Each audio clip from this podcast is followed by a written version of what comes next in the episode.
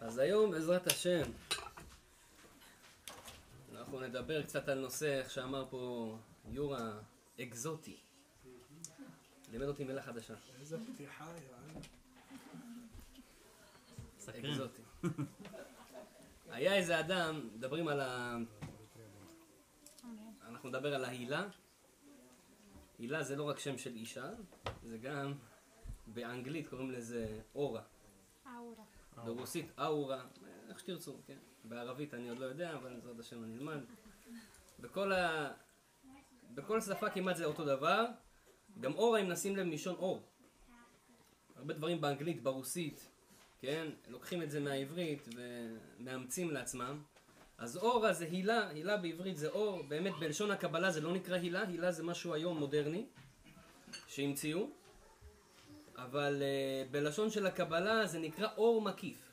אז ממש כמו אורה, אורה. אור מקיף הכוונה, האור שמקיף את הגוף שלנו. אז היה איזה אחד רוסי, קראו לו סמיון. במקרה יש לי גם את המכתב הנכון להגיד את זה. סמיון קריליאן. סמיון קריליאן הוא היה דוקטור גדול, שהוא המציא מכונה שעד היום הרבה אנשים, בעיקר בגרמניה ועכשיו גם בארץ וגם בקנדה, משתמשים במכונה הזאת. הוא בעצם גילה, מר סמיון, גילה ברוסיה, דרך אגב פעם מישהו שאל אותי, איך אומרים לחם פרוס ברוסית? לחם פרוסקי.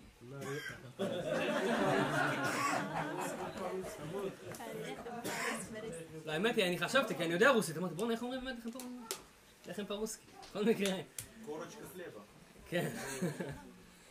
אז הוא אומר, סימיון קריליאן היה אדם דוקטור גדול, שהוא יום אחד שם לב, הוא היה מתעסק במעבדה, בכל מיני דברים שקשורים לאנרגיות, לחום, לחשמל. ויום אחד הוא שם לב שהוא הקרין תמונות של דברים מסוימים שהיה לו על השולחן, וראה שיש להם איזשהו איזשהו מעטפת כזאתי מסביב. יש להם כמו איזה אור כזה, איזה אנרגיה כזאת מסביב, לא רק לבני אדם. לכל הוא דבר. רואה את זה לכל דבר, לאוכל, לחפצים, לעלים, לעצים, לכל דבר.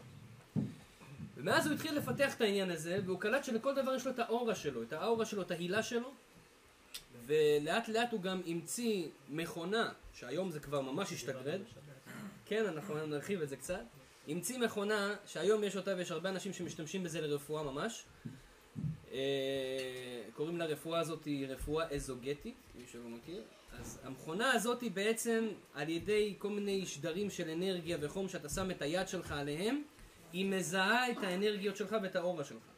ועכשיו הם כבר עשו את זה שזה מגיע ממש למסך, לפי הצ'קרות שלך ולפי כל הדברים הללו, מה שהמדענים עושים.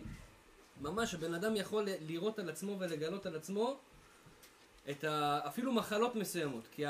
בעצם האנרגיה, במקומות שיש מחלה, אז הצבע שם של האורה משתנה, יש שם כל מיני צבעים. יש שם צבע לבן, שזה צבע מאוד רוחני, צבע סגול, צבע כחול, זה יורד לצבע צהוב, ירוק, שזה פחות רוחני, צבע אדום, אנשים יותר כעסנים, כן? אפשר לדעת, ממש, כל צבע מה מסמל הבן אדם באיזה מצב הוא, ואתה יכול אפילו לדבר איתו שיחה שלמה ואתה תראה שהאורה שלו משתנה בכל הז- כל, כל כמה זמן. בגלל כל מיני מצבים שהנפש שלו נמצאת עכשיו. האמת היא, היה פה מישהו אה, בקהילה שלנו שהגיע פעם ועשה ממש עם מחקר עם הדבר הזה, יש לו את המכונה הזאת, אני מכיר אותו גם אישית, רב זבולון. קוראים לו זבולון, רב זבולון אה, רבייב, אני חושב, והוא ממש מומחה בדבר הזה, ועוד כמה אנשים בארץ ישראל שהוא למד מהם, אחד קוראים לו שלומי סנדק. בכל מקרה, הדבר הזה היום הוא דבר מדעי. מה שהוא ניסה, ואנחנו נדבר על זה בסוף, הוא ניסה לראות האם יש השפעה על המצוות של התורה לאנרגיות של הבן אדם במכונה הזאת. וזה אנחנו נדבר בעזרת השם בסוף. קודם כל אני רוצה לדעת איך זה עוזר לאינפורמציה הזאת שאני יודע שיש לי אאורה. קודם כל, כל אחד מאיתנו מרגיש את זה. אתן לכם דוגמה איפה. אם פעם יצא לכם לעלות במעלית, אז תמיד כשאתה עולה במעלית, יש כזה קטע, שבוא נגיד יש עוד אנשים איתך, אז אתה כזה נדחף לפינה של המעלית, נכון? אף פעם לא תעמוד באמצע. למה אנחנו עושים את זה? בעצם יש לנו בתת מודע, או יותר נכון, האורה שלנו מתפשטת קצת מלפנינו. כשמישהו נכנס לנו לאורה, אנחנו מרגישים לא נעים. אז תמיד כשמישהו ייכנס לך, ואתה לא רוצה שהוא ייכנס, מישהו זר, שנכנס לך לאורה, אתה ישר תתרחק. בגלל זה במעלית שיש הרבה אנשים, אתה תתפוס את הפינה שלך, כאילו, אל תקרבו אליי, אני בחיים שלי, אתם בחיים שלכם. למה? יש איזושהי, חוץ מהגוף שלנו, יש איזשהו חום או הילה או אנרגיה שהיא חופפת עלינו. יש אנשים שהאנרגיה שלהם יותר גדולה, ויש אנשים שהאנרגיה שלהם יותר קטנה. אולי היום אנחנו באמת נלמד איך אנחנו מגדילים את האנרגיה שלנו, ואיך זה עוזר לנו בחיים שיש לנו אנרגיה, אנרגיה גדולה.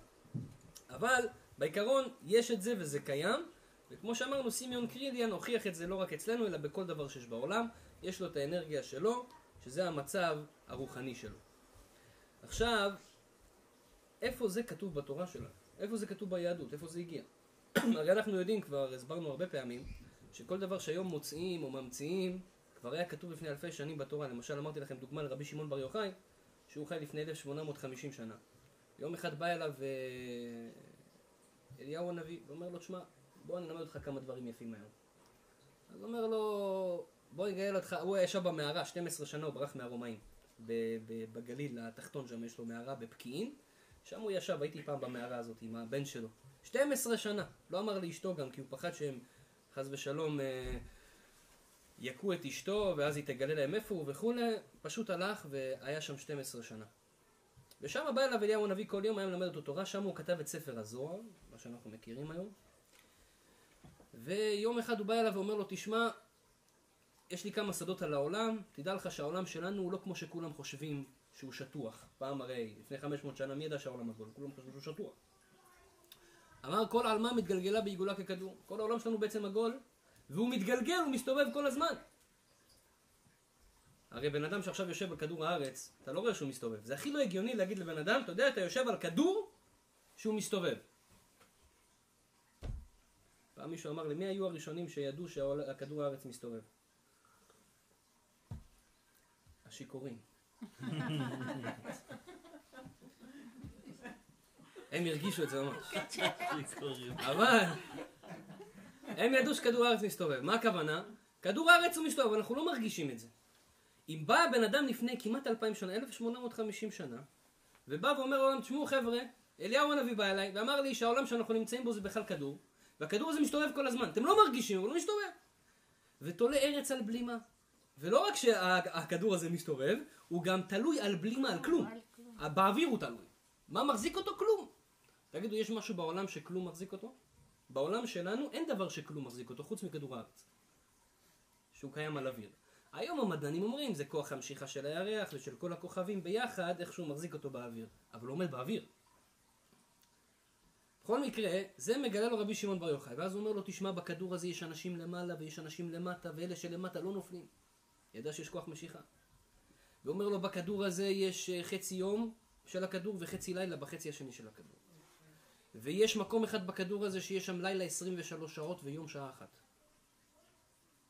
איפה זה? זה בכתבים. בקוטב הצפוני, בקוטב הדרומי, שדרך אגב גילו אותם המדענים רק לפני, אתם יודעים שלא ידעו על הקוטב לפני 200 שנה? רק לפני 200 שנה גילו את הקוטב. את אוסטרליה גילו רק לפני 300 שנה. את אמריקה גילו לפני 500 שנה, קולומבוס. אף על פי שזה לא היה קולומבוס, אבל בסדר. 500 שנה. סתם נתנו לו קרדיט מסכן, הוא לא עשה כלום. אה, כן, בכל מקרה, אז אתה רואה שיש אינפורמציה בתורה, שבואנה, מי חשב על זה? בא רבי שמעון בר יוחאי וכותב את זה בזוהר לפני 1850 שנה, זה מראה לך שאנשים ידעו מה הם אומרים. מי ייקח אחריות לכתוב כאלה דברים ולהגיד זה אמת? מחר ימצאו שהעולם הוא לא כדור ושהוא לא תלוי על כלום, שזה הכי לא הגיוני להגיד את זה בזמנים האלה, ויגידו לך כל התורה שלך שטויות, יזרקו את זה לפח. למה שרבי שמעון בר יוחאי, אם הוא ממציא המצאות, ייקח על עצמו כזה אחריות? לא, אז הוא ידע את הסודות, הוא ידע את העניינים, רואים שזה אמת. בכל מקרה, אותו דבר, ההילה שעכשיו מצאו שיש אנרגיה, אותו סימון קריליאן, איפה זה כתוב בתורה? אנחנו יודעים שאנחנו ידענו את הכל לפני כולם. אז זה כבר כתוב בפרשה הראשונה של התורה. כתוב על אדם הראשון, אדם וחווה. שכל הסיפור הזה בכלל צריך להבין את זה, זה לא כמו שאנחנו חושבים, ולא היה שם עץ תפוחים, ולא היה שם אנשים ערומים, ותשכחו מה שלמדתם בתנ"ך ותזרקו את זה עכשיו לפח. האדם הראשון זה עולם אחר לגמרי, הוא בכלל היה חי בעולם רוחני. כתוב שבכלל, כתוב והיו ערומים, מה הכוונה ערומים?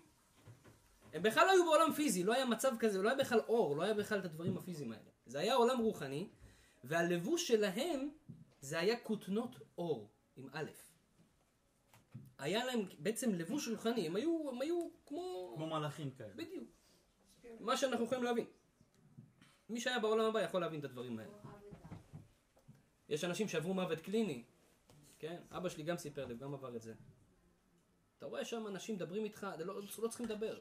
בעולם הבא כאילו הכל מובן במחשבות. אתה רואה אנשים, הם נראים כמו שהם נראים, אבל זה נשמה. זה אנרגיה, זה לא באמת גוף. אתה יכול לגעת דרכו. זה, אנחנו לא מבינים כי אנחנו לא חווים את זה, אנחנו נמצאים בעולם מאוד פיזי. אבל האדם הראשון היה, היה במקום כזה. אז הוא היה לו כותנות אור. מה קרה? האדם הראשון עשה את החטא, ועוד פעם, זה לא אכילה משום... אה, זה, זה היה חטא מאוד מאוד רוחני שצריכים להבין מה הוא עשה שם. אחרי שהוא חטא בחטא הזה, שזה בעצם כולנו, כי כולנו זה הנשמה של אדם הראשון. כל, כל הנשים פה, ובכלל בעולם, זה חלקים מהנשמה של חווה. אז אותו חטא שהוא עשה, הוא בעצם הוריד אותו לעולם הפיזי. אדם הראשון, בגלל החטא שהוא עשה, אכל מעץ הדעת, הוא ירד לעולם הפיזי, הוא ירד רמה, לעולם הזה שלנו שאנחנו מכירים פה, ואז האדם הראשון מרגיש ערום. כתוב, ויראו כי ערומים הם. וואו, אנחנו ערומים, מה קורה? התחילו להיבהל.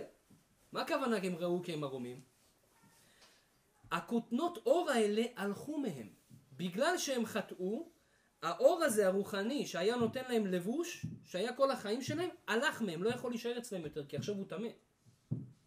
אז הוא עכשיו ערום. מה הכוונה ערום? הוא ירד לעולם המעשה. ותדעו לכם, בעולם הזה, כמו שיש טוב, יש גם רע. כמו שיש כוחות טובים, אור טוב, יש גם אור רע. וזה מה שנקרא, בלשון של הזוהר, סיטרא אחרא. סיטרא אחרא, הצד האחר. הכוונה, יש כוחות בעולם שזה כוחות נגיטיביים. מלאכים לא טובים. שבכוונה הקדוש ברוך הוא ברא את זה כדי שיהיה שווה שוויון. כדי שיהיה בחירה. אותם כוחות לא טובים בעולם המעשה הם יותר מאשר בעולם הרוחני. פה הם שולטים מאוד. ובגלל שעכשיו האדם הראשון לא היה לו את הכותנות אור האלה, הוא התחיל לפחד. למה? אני חשוף לאותם כוחות לא טובים, הם יכולים להזיק לי. מה כתוב ישר בפסוק? ויעש להם הקדוש בהשם כותנות אור וילבישם. השם ראה את הבעיה, עשה להם אור, אור עם עין עכשיו זה פתאום כתוב, ומה זה? זה האור הזה שיש לנו עכשיו. האור הזה בעצם מגן עלינו מאותם כוחות לא טובים. עכשיו, כתוב בגמרא במסכת ברכות, אם הייתה לנו רשות לעין לראות, אם עכשיו בורא עולם היה פותח לנו באמת את העיניים לראות כל מה שקורה פה, בעולם הרוחני פה, איזה רוחות יש פה, איזה מזיקים יש פה, איזה אנרגיות יש פה, איזה מולקולות יש פה, איזה אטומים יש פה מסתובבים פה באוויר. הוא אומר, אדם היה משתגע. אדם היה פשוט משתגע, והגמרא גם נותנת דרך איך לעשות את זה, לקחת איזה חתולה, לעשות איתה איזה משהו, לשים בעיניים, אתה יכול לראות פה הכל. מפחיד. אני מכיר בן אדם אישית שעשה את זה, היום הוא נמצא במקסיקו בבית משוגעים. אני אומר לכם, באמת. זה לא פשוט בכלל הדברים האלה. לא לעשות את זה ולא לעשות את זה. הגמרא שם מביאה גם דרך לדעת שיש מזיקים, היא אומרת לך תשים שם אפר מנופה. אז יש אומרים זה כמו קמח ליד המיטה לפני שאתה הולך לישון וזה, תראה עקבות של תרנגולים, אנחנו עשינו, עשינו את זה בחוץ לארץ, בניו יורק, והיה עקבות של תרנגולים. זה דברים ש, שהרבה אנשים עשו, זה עוד קצת פחות מפחיד, אבל הגמרא נותנת לך כמה דרכים לדעת, תשמע חבובו, תראה שזה קיים, אל תחשוב שאנחנו מספרים לך עכשיו פה בבא מייסס, זה לא פה עכשיו סיפורי הארי פוטר וכאלה, כן? זה אמיתי. אז אז הדבר הזה קיים, וגם אפשר לראות את זה. עכשיו, הקדוש ברוך אומר, אני עשיתי איתכם חסד שלא נתתי לכם לראות את כל זה, כי אם הייתם רואים, הייתם משתגעים. עכשיו, מה קורה? כל הדברים האלה, אפקטס. הם, הם עושים אפקט לנו, אבל אסור להם לגעת בנו. אלא אם כן נתנו להם פתח להיכנס. ומפה מגיעים כל התופעות של הדי-בוקים, מה ששמעתם, שפתאום בן אדם מתחיל להשתגע. נכנס בו איזה נשמה, מתחיל לדבר שטויות, זה קרה בהרבה מקומות בעולם, והיה צריכים להביא איזה קבליסט שיוציא לו את הנשמה הזאת וכולי, זה סיפור שלם. למה? בגלל חטא מסוים שהוא עשה, אז איזושהי נשמה שהיא מרחפת יכלה להיכנס בתוכו. לא רציתי להיכנס לזה, זה קצת אה, נושא קצת, אה, לא לבעלי לב חלש, אבל, אבל בכל מקרה, ישנם כל מיני כוחות שהם נמצאים פה באוויר. כמו שיש אטומים ומולקולות, יש גם כל מיני אנרגיות כאלה שהן טובות, ויש אנרגיות שהן שליליות. כמו שאומרים שאדם שנכנס ביום שבת הביתה, נכנסים איתו מלאכים. יש מלאכים טובים, מלאכים לא טובים. מה, המלאכים האלה זה האנרגיות האלה, זה אותם כוחות שמסתובבים פה ונמצאים פה. עכשיו, הם משפיעים עלינו מתי? כשאין לנו הגנה.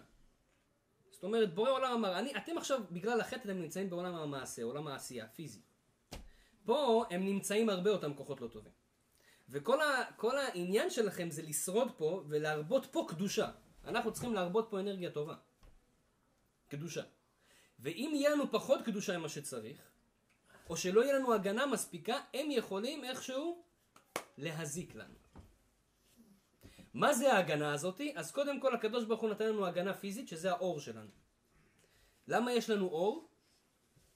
זה מגן עלינו מהמזיקים. דרך אגב, זה בגלל זה תשימו לב, אם בן אדם יש לו שריטה, היום כולנו עשינו זריקה כשהיינו ילדים בכיתה ח', עשינו זריקה, קוראים לזריקה הזאת טטנוס. למה עשינו את הזריקה הזאת, אתם יודעים למה? כי אם יש לנו פצע ואיזשהו אוויר לא טוב, אינפקציה, נכנסת לפצע הזה, חס ושלום אדם יכול למות מזה. זה אחד הסיבות שפעם אנשים היו מתים הרבה מהאינפקציות האלה. האינפקציות האלה זה אנרגיות שליליות. ובגלל שאין אור, הן חודרות בפנים, אין הגנה, האור זה הגנה כמו שאמרנו, שהקדוש ברוך הוא ברא לנו הגנה. הן חודרות בפנים ועושות לך בלאגן.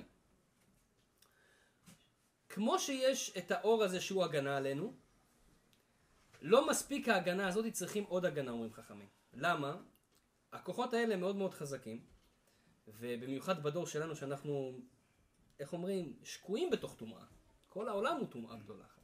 תראה מה קורה, פתח את הטלוויזיה, או שבעצם אל תפתח. עדיף שלא תפתח. אבל, אתה רואה שהעולם הוא נמצא ב... בדיוק ההפך מהקדושה, בגלל זה הטומאה היא חזקה מאוד בעולם, בגלל זה האנרגיות האלה הן חזקות מאוד בעולם, צריך הגנה אקסטרה אקסטרה אקסטרה לארג'.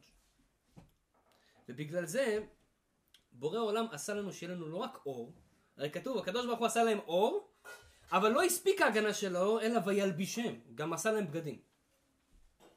ממה הוא עשה להם בגדים? כתוב שהוא לקח עלי תאנה, תפר את זה, כביכול, כן? עשה להם בגדים מהתאנה. שלא ייקחו רעיונות עכשיו, יעשו איזה חליפה מתאנה, כמו אדם הראשון. בכל מקרה, עלי תאנה עשה להם בגדים. למה עשה להם בגדים? הקדוש ברוך הוא ראה שזה לא מספיק הגנה, צריך להגן עליהם עוד. ופה אנחנו חוזרים בחזרה לסימיון, החבר שלנו מרוסיה. סימיון קריליאן אומר שיש לכל דבר אנרגיה. כל בגד, יש לו את האורה שלו. בורא עולם אומר, אני צריך שיהיה לך הגנה רוחנית נגד אותם מזיקים. שיש באוויר, שיש בעולם. בשביל שיהיה לך את אותה הגנה, אתה בעצם צריך אור, שכבר יש לך, ברוך השם, ולא מספיק, אתה גם צריך לבוש. בגלל זה אנחנו מתלבשים. אנחנו מתלבשים, האמת היא נכון, תשאל ממנו למה אתה מתלבש? כי קר לי. תגיד לו, אוקיי, עכשיו חום אימים, אתם יודעים, יש בארץ לפעמים 40 מעלות בצל. עדיין אנשים מתלבשים? קצת פחות, בסדר, לא, לא ניכנס עכשיו, עם ישראל צדיקים וקדושים, יהי רצון שכולם יתלבשו כמו שצריך, אבל עדיין אנשים מתלבשים, נכון? מינימלי, מתלבשים? מתלבשים. למה מתלבשים? או, תשים לב, לבוש לא בוש. בושה. מלבוש מלשון בושה. למה אנחנו מתלבשים? כי אנחנו מתביישים. ממה מתביישים? מתלבשים, מתביישים מהגוף שלהם, נכון? אבל, אבל, יש אדם שמתבייש מעצמו, נכון? אבל יש אדם, אני אגיד לך את האמת, למה מתלבשים? מתביישים? לא בגלל זה. הרי מה ההבדל?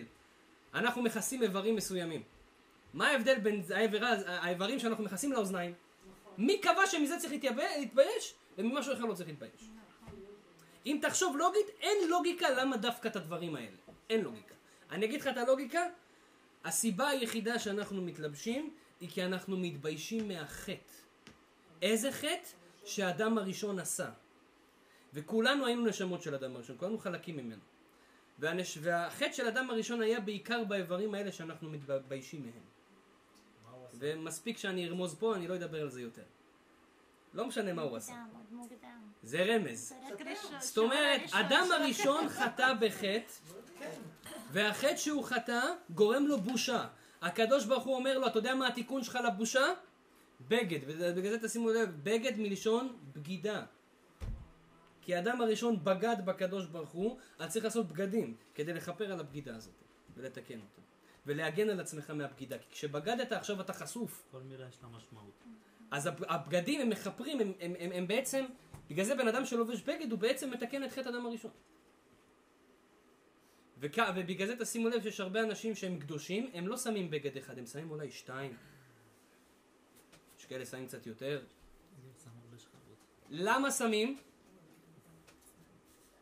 בגלל זה אני אומר, הקנדים יש להם הרבה אורה, למה? בחורף צריכים ללבוש הרבה בגדים. כי כל בגד יש לו את האנרגיה שלו. את האור מקיף שלו. וכל פעם שאני שם חולצה, אני, אני, אני מוסיף לעצמי עוד אור מקיף. אני שם עוד חולצה, אני מוסיף לעצמי עוד אור מקיף. וזה עוד הגנה. וישנם בגדים מסוימים שההגנה שלהם היא פי כמה וכמה, למשל ציצית. הציצית, נכון שיש לה את כמו בגד, אבל זה בגד אולטרה אולטרה בגד. זה בגד שיש בו קדושה יתרה מכל הבגדים האחרים. ודרך אגב, זה הסיבה שנשים צריכות להתלבש צנוע. למה? מה, סתם משעמם לקדוש ברוך הוא אומר לאנשים להתלבש צנוע. חסר לו מה לעשות בחיים? תן לאנשים לפרגן, מה, רוצות להתלבש לא צנוע. חם להם, הן אומרות. למה לבורא עולם זה כל כך חשוב? מה אכפת לו לכאורה? מה אכפת לו? הוא תכלס לא אכפת לו. אכפת לו מאיתנו. למה? האישה, מבחינה רוחנית, יותר, יש לה יותר, בנשמה שלה, היא יותר גבוהה מהגבר. בנשמה. עכשיו, בן אדם שיותר גבוה, הנשמה שלו בפוטנציאל, אני לא אומר שכולם בפועל כאלה, כן? יכול להיות שהגבר של, שלך יותר קדוש ממך, כי את בפועל לא קיימת את הפוטנציאל שיש לך. אבל איש יש פוטנציאל גבוה מאוד. בגלל הפוטנציאל הגבוה הזה, אז אותם חיצונים, אותם כוחות של, שליליים, שהם פחות טובים, הרעים האלה שנמצאים, הם הרי מה, הם, ממה הם חיים? הם צריכים גם לחיות ממשהו, הם צריכים אוכל, נכון? כל דבר צריך אוכל. האוכל שלהם זה קדושה. כל העולם ניזון מקדושה. ברגע שהם רואים בן אדם קדוש, הם ישר נצמדים אליו. אבל הם לא יכולים לגעת בו, כי יש לו הגנה. לאישה שיש לה יותר קדושה מגבר בפוטנציאל, החיצונים ירצו לגשת אליה יותר ממה שירצו לגשת לגברים. בגלל זה היא צריכה יותר הגנה, בגלל זה הקדוש ברוך הוא אמר לה, תתלבשי יותר. זה לא כי הוא רוצה... כי היא צריכה הגנה יותר. כי יש בה יותר קדושה. ולכן, אתה תראה למשל שכתוב בהלכות של צניעות, הגבר מספיק לו לבוש מסוים. האישה צריכה קצת יותר. למה? בגלל הסיבה של ההגנה הזאת. אנחנו רואים שהלבוש הוא בעצם מגן על האדם בצורה מדהימה מבחינה רוחנית. עוד מעט נבין איך זה עוזר לנו בחיים. האריזל אומר משהו מדהים. הוא אומר, אדם שמתלבש בבוקר, צריך להיזהר לא ללבוש שתי חולצות ביחד. אתם יודעים, יש אנשים רוצים לחסוך בזמן. הוא, הזמן שלו, זמן זה כסף, כן? רוצה לחסוך בחיים. מה אני עכשיו אלבש חולצה אחת, אחר כך אקח את החולצה השנייה, אלבש את החולצה השנייה, טאק, שם אותם ביחד, מכניס אחד, שתיים, שלוש, בום. קיצור דרך. אה? קיצור דרך. יש כאלה ביחד עם המעיל. עם ה... כן, זה המחמירים. אז מה, לכאורה זו מחשבה נכונה, בן אדם אומר, תשמע, חבל על כל שנייה בחיים, צריך לנצל, אין לי זמן וזה, אני קם בבוקר ככה חמש דקות לפני העבודה, אז אני צריך הכל מהר, טאק, מכניס את זה ישר. אריזל אומר, לא טוב לעשות ככה. לא שזה אסור, כן? הוא אומר לא טוב, והוא גם מסביר למה לא טוב. למה לא טוב ללבוש שתי מלבושים ביחד? הוא אומר, כל מלבוש, יש לו את האור מקיף שלו. ברגע שאתה לובש את המלבוש, ישר שוחח עליו האור מקיף שלו.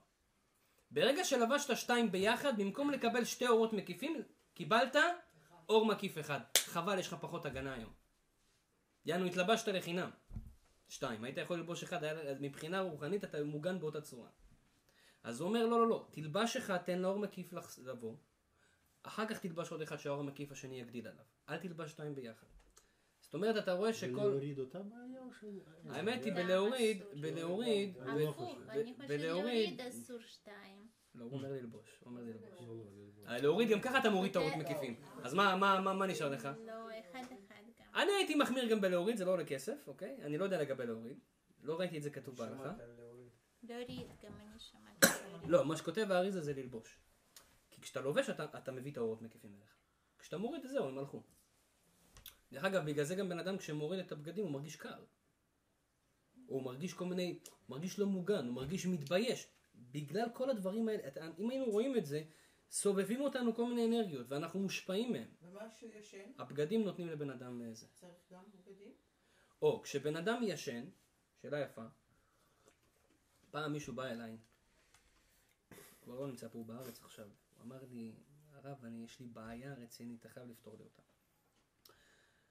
יש לי חלומות סיוטים, אבל מה זה סיוטים? בסרטים אין סיוטים כאלה. מפחיד, כל בוקר אני קם בפחד אימים. מה אני עושה? אמרתי לו, תשמע, מאיפה מגיעים חלומות כאלה, אתה יודע? פתחתי לו גמרא, פרק 9, מסכת ברכות, הסברתי לו כל העניינים. שיש חלומות שבאים על ידי מלאך, ויש חלומות שבאים על ידי שד. אמרנו את זה היום בשתי הלכות ביום.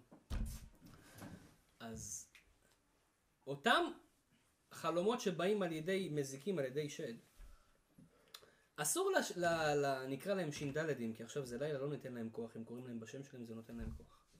אותם ש"דלדים, כשהם, בעצם הם רוצים להזיק לבן אדם מכל מיני סיבות כאלה ואחרות, זה התפקיד שלהם בעולם. אבל הם לא יכולים לגעת בבן אדם אם יש לו הגנה, אם הוא קדוש. כשהבן אדם לא מספיק קדוש, או שאין לו הגנה בלילה, הם יכולים לשחק לו בחלומות, להפחיד אותו, לעשות לו כל מיני דברים. מה קורה? אומרים חכמים, אם אדם יקרא קריאת שמע על המיטה, כמו שצריך, זה ילך ממנו. באמת, זה קורה. הבן אדם הזה קרא קריאת שמע, אומר לי, תשמע, זה ירד משמעותית, אבל עדיין יש לפעמים אה, פה ושם הבזקים. אמרתי לו, תלמד תורה. הגמרא אומרת, אם קריאת שמע לא הספיק, והם עדיין מתגרים בך, תלמד תורה לפני שאתה הולך לישון. ואז שאלתי אותו, פתאום נזכרתי, אמרתי לו, תגיד לי, כשאתה הולך לישון, איך אתה יושן? אתה יושן עם בגדים או שאתה יושן עם שמיכה? הוא אומר, לא, אני לא יכול, אני חם לי בטירוף, אני תמיד יושן בלי, רק עם תחתונים, סליחה מכבודכם, יושן כולו בלי בגדים. אמרתי לו, תשמע, הבגדים זה אאורה, זה הילה, זה אור מקיף. האור מקיף הזה מגן עליכם מהדברים. אתה בעיקר שיש לך, אתה רואה שיש לך בעיה עם זה, שאין לך הגנה, ש, שבאים ועושים לך כל מיני מפחידים אותך, אז או שתתכסה בשמיכה כמו שצריך, או שפשוט תלך ללבוש בבגדים מינימליים לפחות, פיג'מה, שיהיה לך איזשהו אור מקיף קטן, אין לך שום אור מקיף. הוא עשה את זה, אומר לזה הפסיק. אז אתה רואה שלפעמים, לפעמים, האור מקיף של בן אדם, יש אחד ש... אתה יודע מה, אנשים שונים. כל אחד הוא, איך אומרים? לא אצל כל אחד הכל עובד. יש אחד יעשה קריאת שמע זה יעבוד אצלו. יש אחד צריך עוד כמה דברים. כי אנחנו אנשים, איך אומרים? שונים, משפחות שונות, אנשים שונים, גברים שונות, גברים שונים, נשים שונות. כל אחד יש לו סיפור אחר בפני עצמו. הגמרא נותנת לנו רק את ה-advices, איך לטפל בזה. אבל כל אחד הוא, הוא שונה. הזכרתי, היה איזה סיפור. איזה אישה אחת, אייזנבך קראו לה, גברת אייזנבך, אשכנזי. אה, איך אומרים? האישה ממול, ככה גברת אה, מועלם, רואה את גברת אייזנבך. מכיר את זה? רואה את גברת אייזנבך בבית יושבת ככה, רגל על רגל, קוראת ספר, ובעלה עושה ספונג'ה. שנייה, אז ההיא, הגברת ההיא ממול, אומרת, בואנה, למה אצלי זה לא קורה? היה שם ספונג'ה וזה, אמרה, אני חייבת לשאול את הסוד שלה וזה. הלכה דווקא אצלה הבית, איך זה שאצלך הבעל עושה לך ספונג'ה, רגל על רגל, ככה. אומר לה, תשמעי בוא תשמעי את הסוד. אני יום אחד התעצבנתי עליו. אמרתי, או שאתה עושה ספונג'ה בבית, או שאתה עף מהבית. אז הוא הלך מהבית. יום הראשון לא ראיתי אותו. יום השני גם לא ראיתי אותו. ביום השלישי התקפל על ארבע, בא, אמר זהו בסדר אני אעשה ספונג'ה, כן, בוא פעם רוצה להיות בבית. מאותו יום הוא עושה ספונג'ה. שנייה, חכה, חכה. צעיר. אז מה קורה? באה האישה, אמרה אני חייבת לנסות. הלכה הביתה, איציק! או שאתה עושה ספונג'ה, או שאתה עף מהבית. אז בקיצור, כל הסיפור. אז באה הגברת אייזנבך לשאול מה קורה וזה, נו מה, הצלחת, לא הצלחת? אומרת, תשמעי, אמרתי לו את זה, ביום הראשון לא ראיתי אותו. ביום השני, לא ראיתי אותו. ביום השלישי, ירדה לי קצת הנפיחות מהעין, אז התחלתי לראות אותו. סתם, זה לא סיפור אמיתי, כן? למה אני אומר לכם את זה? כי כל אחד הוא שונה. כל בן אדם, אתה לא יכול לקחת משהו ממישהו, זה, זה עובד אצלו, אז זה גם יעבוד אצלה. זה לא הולך ככה. צריך כל אחד לפי ה... איך אומרים? הסוד שלו. אז גם ככה זה במזיקים וחלומות, כל אחד, יש אחד יש לו יותר. צריך לעבוד על עצמו יותר, צריך יותר הגנה. כמו שאמרתי לכם, נשים שונות מגברים, הנשים צריכות יותר הגנה מהגברים בעניין הזה. יש לי שאלה, מה בקשר ליופי אישי? יש אנשים מאוד יפים, נכון. הם צריכים יותר הגנה? האם הם צריכים יותר הגנה? האמת היא שכן. אם אתה נכנס לזה, לא רק בגלל העין הרע. על מה מדובר? יופי חיצוני או... לא, לא, חיצוני, חיצוני. לא, חיצוני, לא פנימי. יו- יופי חיצוני, אנחנו- יופי פנימי אנחנו עדיין לא יכולים לגלות. כן, בגלל זה אני... אבל אני אגיד לך את האמת, בוא נגיד לך סוד. הגמרא אומרת פנים מלשון פנים. פנים. מה הכוונה? דע לך שבעיקרון, בעיקרון, האדם שהוא יפה, זה מסמל שיש לו נשמה עם פוטנציאל גבוה. נשמה יפה. גם משהו. יפה. בדרך כלל. או, מה קורה? אתה תגיד, אה, אני מכיר הרבה יפות ויפים שהם האנשים הכי גרועים בעולם. איך זה מתאים? אני אגיד לך איך זה מתאים. בפוטנציאל שלו יש לו נשמה מדהימה. הבעיה היא שהיופי שלו משך אותו להיות מקולקל. אדם שהוא יפה זה ניסיון גדול. זה ניסיון עצום, תדעו לכם, אמרתי, סיפרתי לכם סיפור, הרב מרדכי יפה היה אדם יפה, לא רק השם משפחה שלו יפה. הוא היה אדם יפהפה, והיה לו הרבה ניסיונות בגלל זה, ובגלל כל הניסיונות האלה יום אחד אמר, ריבונו של עולם, אני נודר נדר בבקשה ממך, שכל עשר דורות שלי כולם יהיו מכוערים. כי זה כל כך קשה להיות יפה, ולהישאר צדיק. תראה מה קרה ליוסף. כולם משבחים אותו יוסף, יוסף, למה? כי הוא היה יפה מדהים. כתוב שהבנות במצרים, אמרתי לכם את זה, היו חותכות, מרוב היופי שלו היו חותכות האצבעות גם. היה כל כך יפה. אז אתה רואה שהיופי הוא, הוא ניסיון גדול. זה מראה על פנימיות. אבל אם אדם שיש לו את היופי הזה, זה אומר שיש לו פנימיות גבוהה מאוד, הוא לוקח את זה לצד הלא טוב, הוא יהיה הרשע הכי גדול. כי אדם שיש לו נשמה גבוהה, למשל לבן הארמי, ה-father in law, איך אומרים? אה, החם אה, של יעקב, החם של יעקב, קראו לו לבן. אומרים חכמים, הנשמה שלו הגיעה מעולם אק, הלובן העליון, מעולם אחד המקומות הכי גבוהים שיש. נשמה ענקית, אבל איזה רע הוא היה. אחד האנשים הכי רעים בהיסטוריה, אז שואלת הגמרא, איך יכול, ש- שואלים חכמים, איך יכול להיות אם הנשמה שלו כזאת גבוהה ממקומות שאפילו צדיקים לא מגיעים, שהנשמות שלהם לא ממקומות כאלה, איך הוא נהיה כזה רשע? הוא אומר, אדרבה, אדם שיש לו פוטנציאל כזה גדול והולך לצד הרע, הוא יהיה רע ענק. אדם שיש לו פוטנציאל גדול, יש לו את הבחירה לאן לקחת את זה. אתה יכול להיות נשמה גבוהה בטוב, אתה יכול להיות נשמה גבוהה לבן ברע. אדם עצמו יש את הזכות לבחור. בחירה זה בידינו, זה כל המטרה שלנו בחיים, שיש לנו את כוח הבחירה. אם לא לנו את כוח הבחירה, אז אין, אין שכר ועונש. על מה הקדוש ברוך הוא ייתן לך שכר? אתה לא בחרת.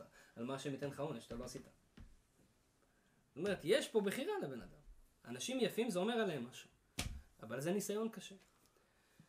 בכל מקרה, צריך לסגור לו את הפנים? אה? צריך לסגור את הפנים? לא, לא צריך לסגור את הפנים. אם השם נתן לך, אם השם נתן לבן אדם יופי, נתן לך יופי, אז זה אומר שאתה יכול להתמודד איתו. רק אתה צריך, איך אומרים, היופי שלך ייתן לך הרבה ניסיונות בחיים. פיתויים, בגלל שאתה יפה. ללכת לכל מיני מקומות מסוימים. אתה תצטרך להגיד לא, אז מה שאני יפה. אתן לך דוגמה למשל, אדם שהוא נשוי, אבל הוא יפה, אז יכול להיות לו הרבה פיתויים אחרים, נכון? אבל הוא מחזיק את עצמו ונשאר עם אשתו כמו שצריך. יש לו לויאליטי לאשתו, יש לו נאמנות לאשתו. זה, זה, זה, זה ניסיון של בן אדם יפה. לא רק לזה, יש עוד הרבה דברים אחרים. כן, אדם יפה גם, בדרך כלל כבר מגיל צעיר, בכיתה וזה, הוא נהיה, כאילו, יכול לזה. אז מה, לא, הוא, לא, נהיה, אדרבה, הוא נהיה... המקובל של הכיתה. המקובל, ואז מה הוא צריך לעשות שטויות, צריך לה- להיות כאילו הרע הרבה פעמים, זה כולם אחריו, אחריו. אחרים, שרומס אחרים, אז זה ניסיון, הלידר. הוא צריך לדעת לעמוד בניסיון הזה. אותו דבר אנשים עשירים, כותבת הגמרא, שגם אנשים עשירים, אותו דבר יש להם, למה הקדוש ברוך הוא נתן לו כסף? כי יש לו, יש לו פוטנציאל לנשמה גבוה. כתוב רבי, רבי עקיבא היה מכבד עשירים, רבי יהודה הנשיא היה מכבד עשירים. למה הם מכבדים עשירים? כי זה מראה על הנשמה שלהם. אבל עשיר יכול גם לקחת את זה למקומות לא טובים, ואז לא צריך לכבד אותו. אבל אם הוא עשיר ולוקח את זה למקומות טובים, צריך מאוד לכבד אותו. אז זה הכל תלוי בבחירה של הבן אדם, אבל זה רק נותן לך לדעת אם יש לך פוטנציאל או אין לך פוטנציאל. בכל מקרה, איך אומרים? אנחנו, כל אחד עם הפאקד שלו, היופי שהוא קיבל, העושר כן, שהוא אבל כמו קיבל. שהוא שואל, בן אדם יפה כאילו חשוף יותר למזיקים ולדברים כאלה. או בגלל שיש לו נשמה גבוהה יותר, הוא צריך להיזהר מזה, כן? מה הוא צריך לעשות? לשים מסכה? לא, לא, המסכה לא תעזור לו. בשביל זה הגעת לפה היום. היום אנחנו נדבר מה אנחנו עושים בשביל להגדיל את האורה שלנו. אז קודם כל להתלבש כמו שצריך. לא להיות יותר מדי חשוף. אתה מדבר על עצמך בטח, נכון? לא, סתם, סתם. אני כזה יפה. כן, כן, זה מה שאני אומר. זה הלכה למעשה בשבילו. לא? אז, אז מה אדם צריך לעשות? אדם צריך, קודם כל, אז עכשיו למדנו כלל אחד, קודם כל, אדם מתלבש, כן? יש אנשים, יש אחד הקללות שהתקללו הכושים. אתם יודעים מה אחת הקללות שהקדוש ברוך הוא קילל אותם? השחורים. הרי מי, אלה, מה- מי, מי הם השחורים? הם הבנים של חם. חם. חם היה אח של שם, של יפת, נוח, היה לו שלושה בנים, מזה באו כל העולם. וחם עשה מה שעשה, שאבא שלו שם קצת שתה יין, והוא הגיע לשם, וראה את אבא שלו בצורה שהיא לא צנועה, וצחק עליו, והזמין את האחים שלו גם אחרי זה, וגם עשה ככה שאבא לא יכל להוליד ילדים לאחר מכן. בקיצר, כן. אחלה בן היה. בלשון המעטה. אז מה קורה? בא חם, ובא לאחים שלו ואומר, תראו מה עשיתי לאבא שלנו, גם זה טוב בשבילכם, אבא לא יוכל להביא ילדים, כל הירושה תהיה רק לנו, שלושה אחים. אז הם, כשהם קלטו שחם עשה דבר כזה, קמו שם ויפת, לקחו שמיכה, הלכו אחורה, שלא לראות את אבא במצב כזה, כיסו אותו ככה אחורנית. אומר הקדוש ברוך הוא נתן לחם עונש. הרי חם היה נשמה גבוהה, שכללה את כל העם של חם היום, זה היה בתוך הנשמה של חם, בגלל זה הם סובלים את זה. הרי פעם היו רק ארבע אנשים בעולם. נוח, אשתו, סליחה, לא ארבע, שמונה. כן. יותר נכון תשע. היו תשע אנשים שנשארו בעולם. התשע האלה, הנשמות שלהם כללו את כל העולם. כל פיפס שהם עשו, זה השפיע לדורות. חם, מה עשה? תקשיב, תראה מה זה מדרש מדהים, אמרתי לכם את זה פעם, אני אחזור אה, עליכם. לא, שמונה. לא, הרי כל אחד היה לו אישה. כן. נוח ואשתו, חם ואשתו, כן. שם ואשתו, יפת אשתו. ואשתו, שמונה. והיה גם את עוג שככה הצטרף אליהם. אה. אוקיי, כן, אוקיי. אז אה, לא, בגלל זה אמרתי שמונה, בעצם תשע, אוקיי? אז אותו חם, תראו מה זה, על כל פיפ שהוא עשה הקדוש ברוך הוא נתן זכות או חס ושלום עונש או, או, או ברכה. כתוב, אתה הסתכלת באבא שלך איפה שהיה אסור להסתכל, אז כל הדור שלך יהיה להם עיניים גדולות אדומות. תראו עכשיו כולם איך הם נראים. לא נראה לי שזה אדום בגלל זה, נראה לי שזה אדום בגלל משהו משהו שהם אחר. מעשנים. לא, לא, לא, לא. ראינו גם בלי זה, עדיין אדום. אז הצ'ייניזים הם לא מקוללים. צ'ייניזם קונים במשהו אחר. שנייה. אמר לו, אתה, תקשיב מה זה, זה אני מדבר איתך דברים שכתובים לפני אלפיים שנה. אתה, כתוב במדרש רבה, חם אתה סיבבת את הראש שלך להסתכל איפה שהיה אסור להסתכל. הקדוש ברוך הוא אמר על זה אני עושה לכל העם שלך שערות מסובבות. טלטלים. טלטלים. אין עם בעולם שיש לו כזה זה שיער מסובב. מה זה זה? כן. אפשר לשטוף כלים עם זה. חבל על הזמן. כן, ממש. ליפה, ליפה. אין דבר כזה. זה לא טלטלים רגילים, זה טלטלים קופצים כאלה. למה? אתה סיבבת את הראש לא במקום, סובבים לכולם את השיער. אמר לו, אתה דיברת לאחים שלך, אמרת להם בואו תראו, תסתכלו מה עשיתי לאבא, זה טוב גם בשבילכם. כל העם שיצא ממך יהיו להם שפתיים גדולות ומשונות. ואז הוא אומר לו שמה, אתה ממשיך כמה וכמה, אני לא זוכר כבר את כולם. ואז הוא אומר לו, אתה, ראית את אבא שלך שהוא נמצא כביכול בלי בגדים, אז אתה וכל העם שלך תהיו תמיד מסתובב- מסתובבים בלי בגדים. תראה אותם, תמיד חם להם, תמיד רוצים להיות בלי בגדים. אז מה לכאורה, מה הקללה שהם מסתובבים בלי בגדים? מה זה, מה הקללה בזה? אדרבה, נוח להם ככה, כיף להם ככה. כן, תראה כל הראפרים האלה שהם אוהבים לעשות אה, בלי חולצה. מכנסיים מתחת ל... בלי חולצה. ערומים, לא אכפת להם מכלום. כן, איך, גם יש להם שמות מוזרים. 50 סנט. תראה, פעם איזה ילד אחד בא לאבא שלו. אומר לו, אבא, אני רוצה, אני רוצה ללכת להופעה של 50 סנט. אז אבא שלו אומר לו, בטח, קח דולר, קח גם את אחותך.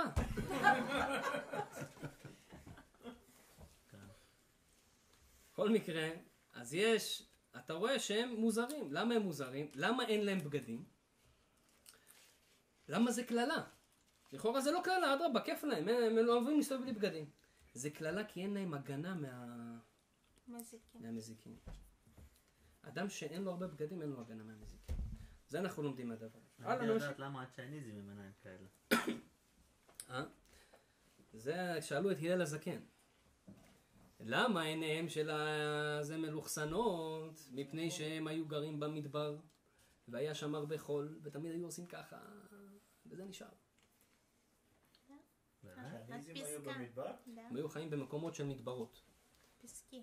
ובגלל שתמיד היה- שם חולות, אז נכון. הטבע הרגיל של היום יום שלהם זה היה להיות ככה, עם העיניים ככה. אז. אז אה, לאט כמה דורות זה כבר ממש נהיה גנים. הרי האקלים משנה את ה... תראה, אנשים שחיו באשכנז, יהודים, היום תראה יהודים אחד לבן כמו סיד. לבן, אחד שחור, תימני, יש אתיופי גם. איך יכול להיות זה? כי אתם יצאתם מאותו, מאותו, מאותה, אותם יהודים כולכם. אלא מה? אדם נמצא במקום מסוים, אחרי כמה דורות, האקלים משנה לך את הגוף. עכשיו תיקח יהודים, שים אותם בסין כמה דורות, לכולם יהיה. אז רגע, מה, אתיופי יהודי זה אומר שהיה הרבה בשמש? לא, לא, זה אומר שהוא היה הרבה לא, לא, זמן באתיופיה, או ההורים שלו, וכל הדורות שלהם.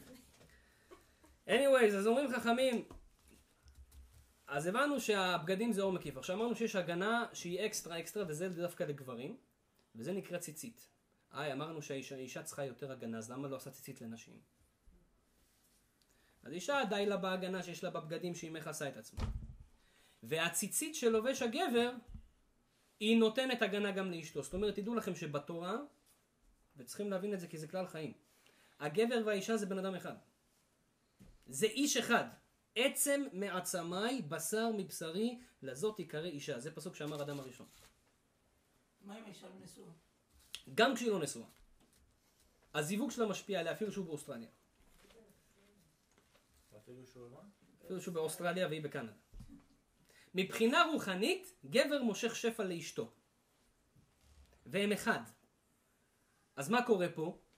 שאתה לובש ציצית בבוקר, דרך אגב, תדעו לכם שציצית, לפי הקבלה, מי שנכנס לסודות של הקבלה, הציצית יותר, נותנת יותר שפע לאישה מאשר לגבר. זאת אומרת, אתה לובש ציצית והיא מקבלת מזה יותר קרדיט. איך זה קשור? כי הציצית היא קשור לנשמה של האישה. בגלל זה אריזל אומר שאם אדם... שתלבשי. לא, היא לא יכולה ללבוש את זה. למה? אז זה, עכשיו צריך להיכנס איתך עכשיו לסוגיות בקבלה, למה היא עצמה לא יכולה ללבוש את זה. אבל בעיקרון, זה מה שאמרתי מלכתחילה, לכאורה היא הייתה צריכה ללבוש את זה. אבל לא.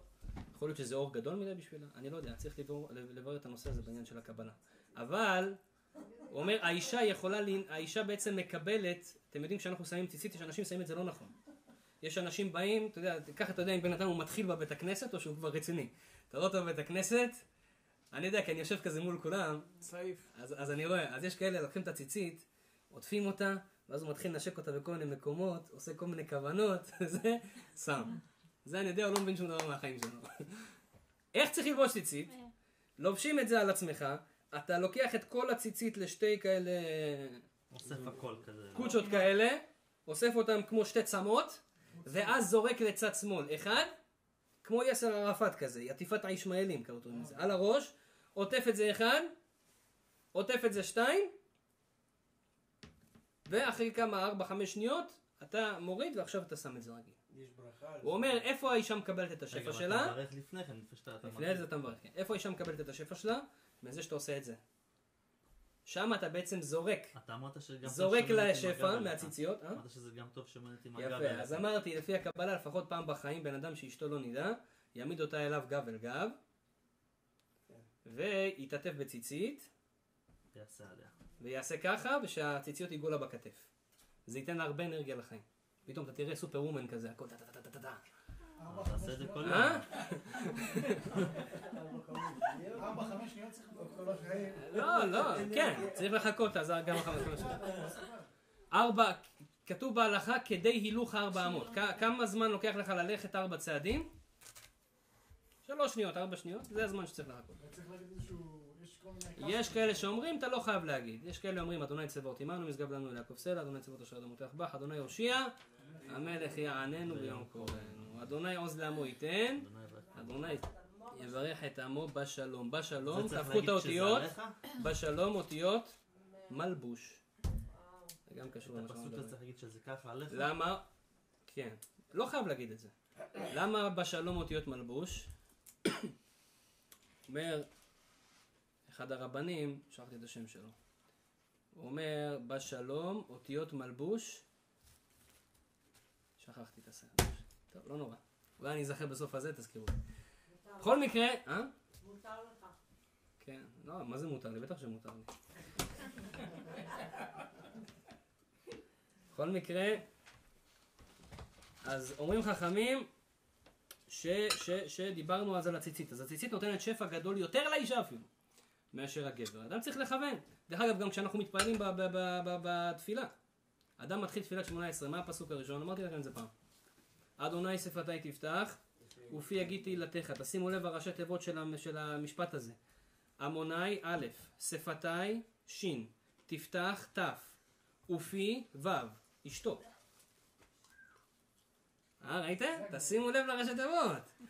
השם שפתי תפתח, ופי זה אשתו, ממש, בראשי תיבות. למה? כי כל מה שאתה מתחיל את התפילה, תדע לך, אתה בונה את אשתך, אתה בונה את השפע שהיא מקבלת. היא מקבלת שפע מהתפילה שלך. אה, איזה בן אדם אחד בא ואומר לי, תשמע אחי, אני כבר 20 שנה לא מתפלל ואשתי סבבה, בסדר גמור. איך זה מתאים למה שאתה אמרת? אה?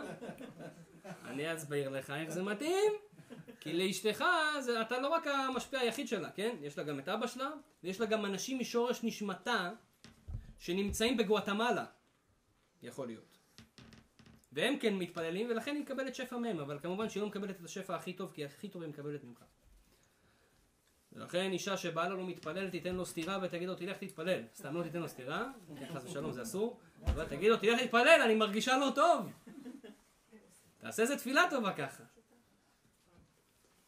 בכל מקרה, נחזור לענייננו. אז אומר, הציצית זה אור מקיף, אור מקיף גדול. אז לכן אדם טוב שיהיה לו ציצית, יקיים את המצווה כמה שיכול, זה דבר גדול, זה נותן לו אנרגיה גדולה, גם שומר אותך מן החטא. כתוב, אדם שיש לו ציצית, פחות יעשה חטאים בחיים שלו. למה? זה האורה הזאת היא מגנה עליך מרצונות גם לא טובים. חוץ מזה שזה מגן עליך מכל מיני מזיקים, מכל מיני בעיות, מכל מיני עניינים. זה כמו, אתם יודעים, השוטרים לובשים שכפ"ץ כזה שלא זה, השכפ"ץ שלנו, זה ציצית, שומר עליך רוחני. ולכן זה דבר גדול. לא רק להתעטב בציצית גדול, יש גם ציצית קטן, שזה מצווה גדולה מהתורה. כן. אם כבר אנחנו בנושא של ציצית, מה, איפה זה אמור להגיע? מה האורך? לא ניכנס עכשיו לשיעור לא, לא, הלכתי. כי אני לא יודע, מה- יש לי מה זה מותניים. זה בסדר גמור. עד החזה זה בסדר. מה זה המחזה? מהחזה ולמטה. כן, אבל כשזה יורד, לאיפה צריך לרדת? לא משנה, מצידי שיהיה לך שמלה גם, לא... לא- לא? עד החזה עד לפה. באמת? כן. המינימום הוא מאוד קטן, אל תדאג, רוב הציציות היום אתה יוצא בהם ידי חובה. רגע, שאלה, אם אני שם ציצית, אני גם צריך לשים טלית בתפילה בבוקר? כן. פעם אחת בבוקר, כי יש שתי סוגים של אור, אוי יפה, בוא עכשיו הזכרת לי משהו חשוב, אשריך, אתה רואה, הקדוש ברוך הוא הכניס לך את זה בראש. אז מה רציתי להגיד? צדיק, צדיק זה. אז מה רציתי להגיד? יש שתי סוגים של אור רבותיי, דיברנו על העילה וזה אור מקיף, זה האורה. תדעו לכם שיש גם אור פנימי. וזה בעצם למה יש לנו ציצית קטן וציצית גדול. הציצית קטן הוא אור מקיף אבל אור מקיף קטן, בעיקרון הוא אור פנימי. הציצית הגדול הוא אור מקיף. ולכן, בגלל זה כשאתה מתעטף ואתה רוצה לעשות את הקטע הזה לאישה, זה עם הציצית הגדול, לא עם הציצית הקטן, כן? כי זה האור המקיף. עכשיו, האור הפנימי הוא מאוד מאוד חשוב. דרך אגב, אומרים חכמים שה... בעצם, מה קורה? לכל בן אדם יש לו אנרגיה. למה יש לנו את האורה הזאתי? יש לנו אנרגיה פנימית שלנו, הנשמה שלנו בתוכנו. הקטע שהנשמה היא כל כך גדולה, ברוך השם, אנחנו יהודים בעיקר, הנשמה שלנו ממש גדולה, אז היא, היא לא, הגוף לא מספיק להכיל את הנשמה, ולכן הנשמה גם יוצאת החוצה. ולכן היא מקיפה אותך. כמה שהבן אדם יותר גדול הנשמה שלו, הנשמה שלו מקיפה אותו יותר.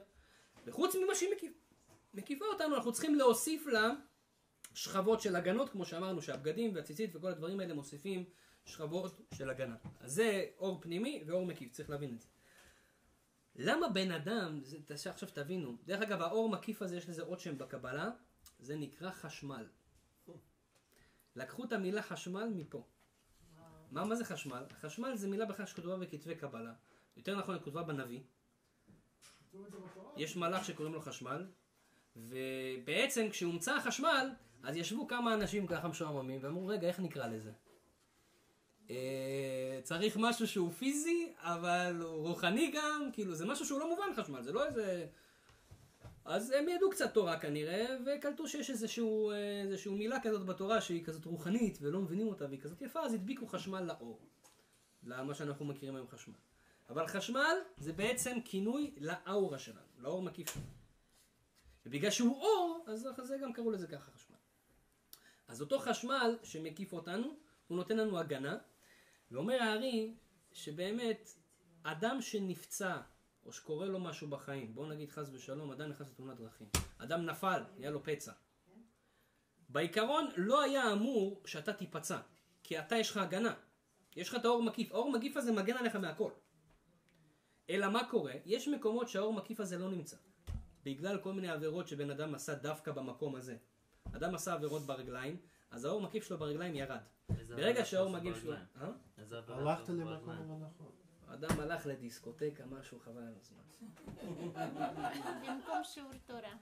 לפי הפנים לא, עליו. לא אמרתי שכל החיים צריך לשיעור תורה, זה כן? לא. אבל הלך מקום שעושים עבירות, מה, לא...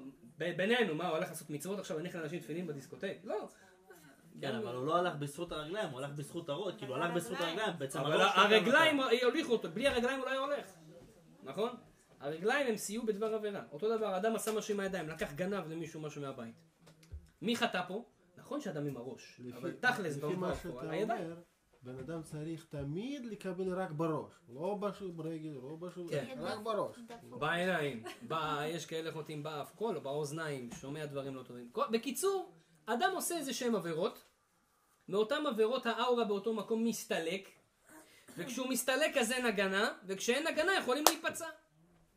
בגלל זה עכשיו, אה? יכולים גם חס ושלום למות, אבל בעיקרון בואו לא נדבר על, המקרים הקריטיים. כן. אז מה קורה? אדם פתאום הלך בדרך, ושם הייתה בננה, והוא החליק על הבננה. אז מה קרה? סיפרתי לכם מה קרה עם הבננה? לא? יום אחד איזה ילד אחד מגיע לבית ספר, בוכה, בוכה, בוכה, בוכה. אז אמא, אז המורה אומרת לו, יוסי, למה אתה בוכה? היא עושה... אז, אז הוא אומר אומר אומר למורה, המורה, הייתה, כאילו, אבא שלי, זה, הייתה בננה על הרצפה.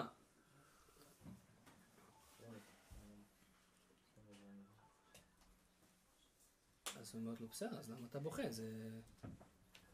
סליחה, שכחתי. אתם רואים, הפלאפונים עושים לי זה. הוא אומר, הילד, הילד הגיע לאימא שלו, סליחה, למורה שלו, ו... הוא בוכה, אז המורה שלו אומרת, למה אתה בוכה? הוא אומר, אבא שלי החליק על בננה.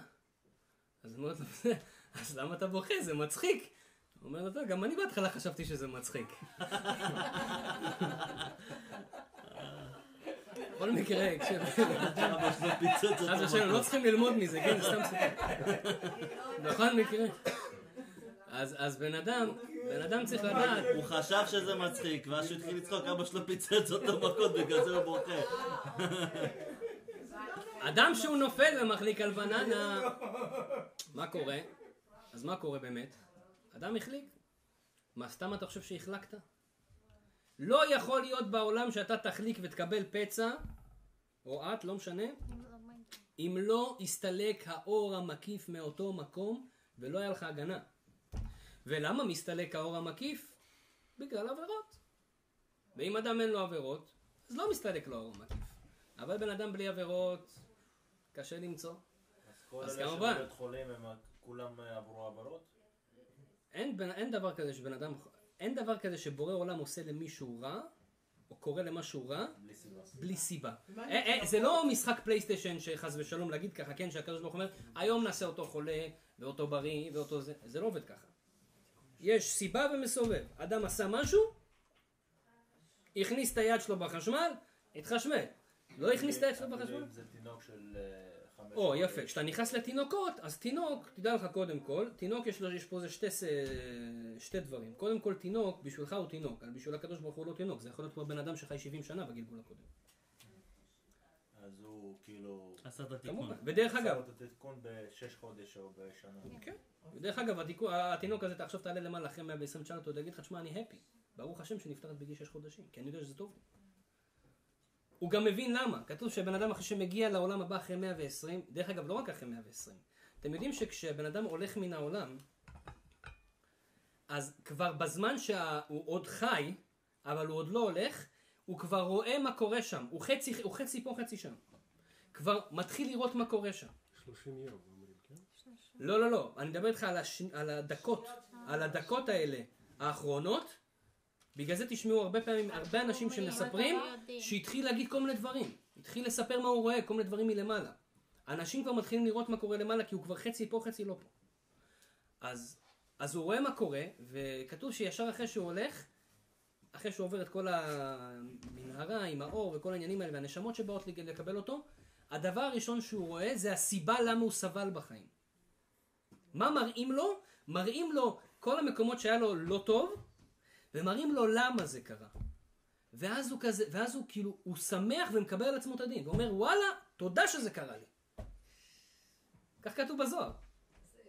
מקבל עליו את הדין ואומר כאילו, אני עכשיו מבין למה אז היה לי תאונה, ולמה קרה ככה לילד שלי, והוא היה חולה, ואני הייתי חולה, והייתי צריך בבית חולים, ולמה כל הדברים האלה. תשובה לכל השאלות. הוא מבין, הוא מבין. עכשיו אנחנו לא מבינים כי אנחנו מה, אנחנו השכל שלנו קטן, לא יודעים מה קרה לפני, לא יודעים מה יהיה אחרי, מה קרה בגלגול הקודם, לך תדע מי אתה היית. אבל אז אתה פתאום מתחיל, ייפתח לך הכל, ואתה תקבל עליך את הדין, תבין שזה הכל, הכל משמיים, הכל לטובה. אז אותו דבר גם הילדים הקטנים. אבל בעיקרון, למה סובלים? אין איסורים בלא חטא. ככה כותב שם הגמרא. למעלה אין אה, לא מסכימים. מה זאת אומרת? לא מסכים? כולם מסכימים. בטח. אלא אם כן יש לך אלא אם כן יש לך באמת. טענה צודקת. אבל יכול להיות דבר כזה? זאת אומרת, מה שקיבלת זה לא היה. בשביל- יש, יש מקרים מסוימים ש... שכן. יש מקרים מסוימים שבן אדם יכול לנצח את בית דין של מעלה, ומחזירים אותו חזרה. מחזירים אותו חזרה. אבל זה רר, זה כאילו... יש, אני יכול לספור לך את זה על הכפות לא. ידיים שלי. לא נסמוך על זה. אין, אין יותר מדי. ועכשיו ניכנס...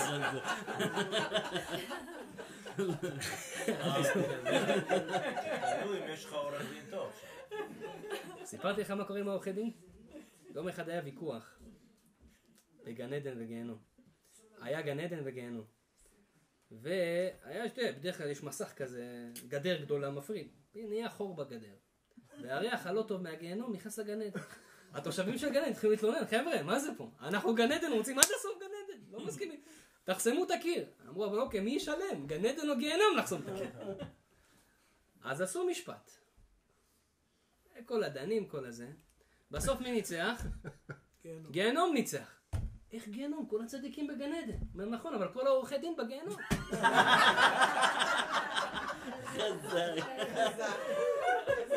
אה, סתם, לא כולם, לא כולם, אבל להיות עורך דין זה לא כל כך פשוט. אה? התכוונת לכל העורכי דין. הכרישים בגיהנום. ההלכה, לפי ההלכה. זה לא כל כך פשוט להיות, להיות עורך דין. יש, יש, לא, לא בכל דבר אה, אפשר להיות עורך דין. מבחינה הלכתית. יש הרבה מקומות שכן אפשר להיות, אבל לא בכל דבר. בכל מקרה, אז אתה רואה יש ש... כאלה שהם טובים והם לא רוצים ללכת אה, נגד האמת. כן, יפה, יפה, לא זה טוב. כולם. בטח, לא, לא אמרתי, סתם זה בדיחה, זה לא... לא, כן. לא ידענו שאתה הולך דין. אם הוא היה עורך דין לא הייתי אומר את זה. לא הייתי מעליב אותו. לא. אוקיי, אז בוא, בוא. לא, לא, לא, אני משחק. בכל מקרה, אז, מלמדים אותנו חכמים ש... שבאמת אדם, בואו נחזור לנושא שלנו, כבר דיברנו קצת בעניין של מתים, אולי נזכיר עוד דבר, שבאמת אותה אאורה, ש... אותה הילה שחופפת עלינו, שנמצאת עלינו, שנמצאת איתנו, ובדר... ובעצם אנחנו קונים אותה על ידי מצוות ומעשים טובים. זאת אומרת, בן אדם בעולם הזה בונה את עצמו בעולם הבא. מה הכוונה? כשאתה נפטר מן העולם, אז מה קורה? אז יש גוף, אבל הגוף שלך הפיזי בקבר, מה הגוף שלך שם? הגוף שלך זה בעצם המעשים שאתה עשית. אתה בעצם בונה לעצמך גוף. הגוף הזה ייראה בערך אותו דבר כמו שזה נראה עכשיו. ו... אבל בעצם זה נקרא בלשון התורה חלוקה דה רבנן. מה הכוונה? החלוק של החכמים. מה החלוק שיהיה לנו, מה הלבוש? כמו שיש לבוש בעולם הזה, הנה אני מתלבש, יהיה לי גם לבוש בעולם הבא. מה יהיה הלבוש שלי בעולם הבא? אומרים חכמים, זה המצוות שאני עושה. ובעצם אדם כשעושה מצוות הוא מארגן לעצמו אאורה שלו, הוא מגדיל את האאורה שלו, את, את העילה שלו, והעילה הזאת היא זאת שממשיך, שממשיכה אחרי 120. היא זאת שממשיכה, זה אתה, זה באמת מי שאתה. עכשיו מה קורה? יש מקרים שכמו שאמרנו, שאנשים חוזרים לפה. סופר על רבי יהודה הנשיא. תדעו מה זה, תראו מה זה הפלא ופלא. רבי יהודה הנשיא, זה שכתב את המשנה, היה נשיא ישראל, הרב הראשי של כל עם ישראל לפני אלפיים שנה. הוא נפטר מן העולם. איזה סיפור זה היה כל הפטירה שלו, אנשים צמו שהוא לא ימות, היה שם בקיצור, סדום ועמורה ממש מבחינה צר, כל עם ישראל היה במצב מאוד מאוד אה, בזמן שהוא היה חולה. בקיצור, בסוף נפטר מן העולם. באותה שנה שהוא נפטר, עכשיו אני לא, שוב, אני לא מספר לכם סיפורים, זה דברים שקרו ואנשים ראו. באותה שנה, זה הגמרא, אתם לא צריכים להאמין לי, זה הגמרא. גמרא במסכת כתובות, מי שלא מאמין לי, בדף קג, 103. כתוב שם שרבי יהודה הנשיא הגיע כל ערב שבת בחזרה לבית. לפני שהוא נפטר הוא אמר להם, אני רוצה שכל מה שהיה בשבתות, לפני שנפטרתי, הנר הדלוק, המיטה המוצעת, הכל מה ש... הדברים שלי, תכינו כמו שאני כשאני קיים. והוא היה מגיע כל שבת לאשתו הביתה, לאשתו ולי, ולילדים, והיה מקדש להם קידוש של שבת, אחרי שהוא נפטר, הוא בקבר.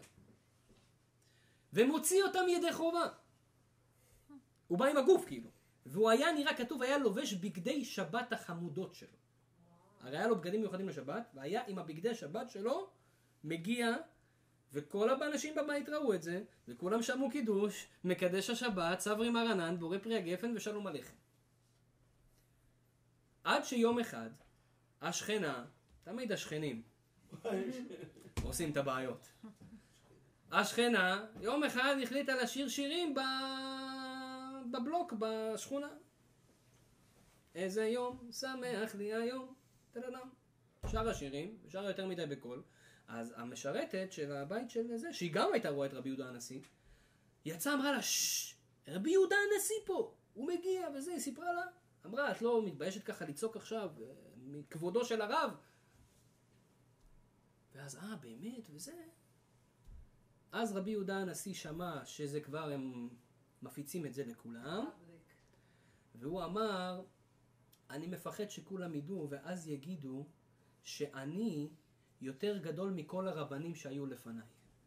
כי כל הרבנים שהיו לפניי, אף אחד לא שמע שהם הגיעו למשפחה שלהם לעשות להם קידוש אחרי המוות. ואני כן הגעתי, אז כנראה אני יותר צדיק, אני לא רוצה שיגידו ככה על אנשים שהיו לפניי, כי זה לא נכון. עובדה, כולם אז אני יודעים את הולך. הסיפור הזה עכשיו. אה? עובדה, כולם יודעים את הסיפור. כן. אבל גם כולם יודעים שהוא אמר את המשפט הזה.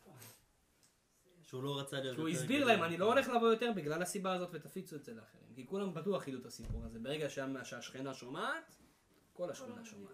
שכנה מלשון שכונה. סתם, זה היה בצחוק. אבל כולם שומעים.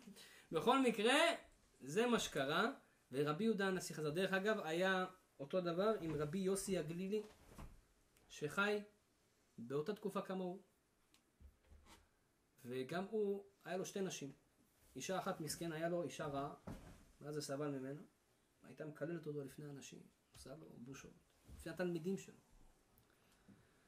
בכל מקרה הוא התגרש ממנה, הייתה באמת אישה לא טובה, כאילו יש, יש, יש כאילו שזה, אבל יש ממש מקרים כרוניים כמו שהיה לו, והוא התגרש ממנה, וגם אחרי שהוא התגרש ממנה, דרך אגב, גם ממשיך לפרנס אותה, כי התחתנה עם מישהו שהיה עושה הרבה בעיות, היה משתכר, הולך לקזינו וכאלה, היה ממשיך לפרנס אותה, תראה איזה בן אדם.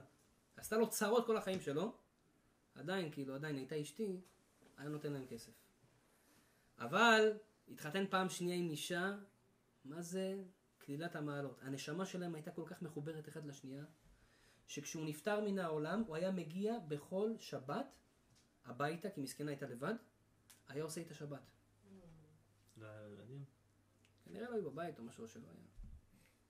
היה עושה איתה כל שבת, היה מגיע. מעולם האמת, בן אדם נפטר כבר בקבר. היה מגיע עושה איתה שבת. יום אחד ראו כמה אנשים מבחוץ, שהאישה הזאת, יש לה איזה גבר בבית. יודעים שהיא לבד וזה. כאילו. לא שמענו שהיא התחתנה או משהו כזה. ויום, שבת ראשונה, שבת שנייה, גם הם רואים את זה ככה מהחלון וזה. התחילו להוציא עליה שמועות. האישה הזאת, כך וכך, מסתובבת עם בהורים, מזמינה אותם שבתות וזה. ככה, אשתו של רבי יוסי הגלילי, בלי חתונה, בלי שום דבר. טוב, בקיצור, כל, הש... כל השכונה כבר כאילו מדברים וזה, והיא הייתה לה מאוד צער מזה. רבי יוסי הגלילי, תקשיבו טוב, היא הגיעה באותה שבת לבית הכנסת בבוקר, עם הלבוש שלו כמו שהיה, וכולם פשוט שם כמעט התעלפו. כי לפני כמה שבועות קברנו את הבן אדם, ועכשיו הוא נכנס לתפילת אה, מנחה. והוא אומר, אני באתי מעולם האמת כדי להגיד שאשתי לא עשתה שום דבר, וזה אני מגיע אליה כל שבת, ואותם אנשים שהוציאו עליה לשון הרע, אני מבקש שהסנהדרין יענישו אותם. והביאו אותם לבית הכנסת והענישו אותם, למה הם סגרו לשון הרע? ככה להראות, קודם כל מפה אנחנו לומדים, אדם שבאמת יש לו קשר, לא סתם רגשי, אני אוהב אותך, את אוהבת אותי, כל מיני סיפורים כאלה, שזה מאוד חשוב.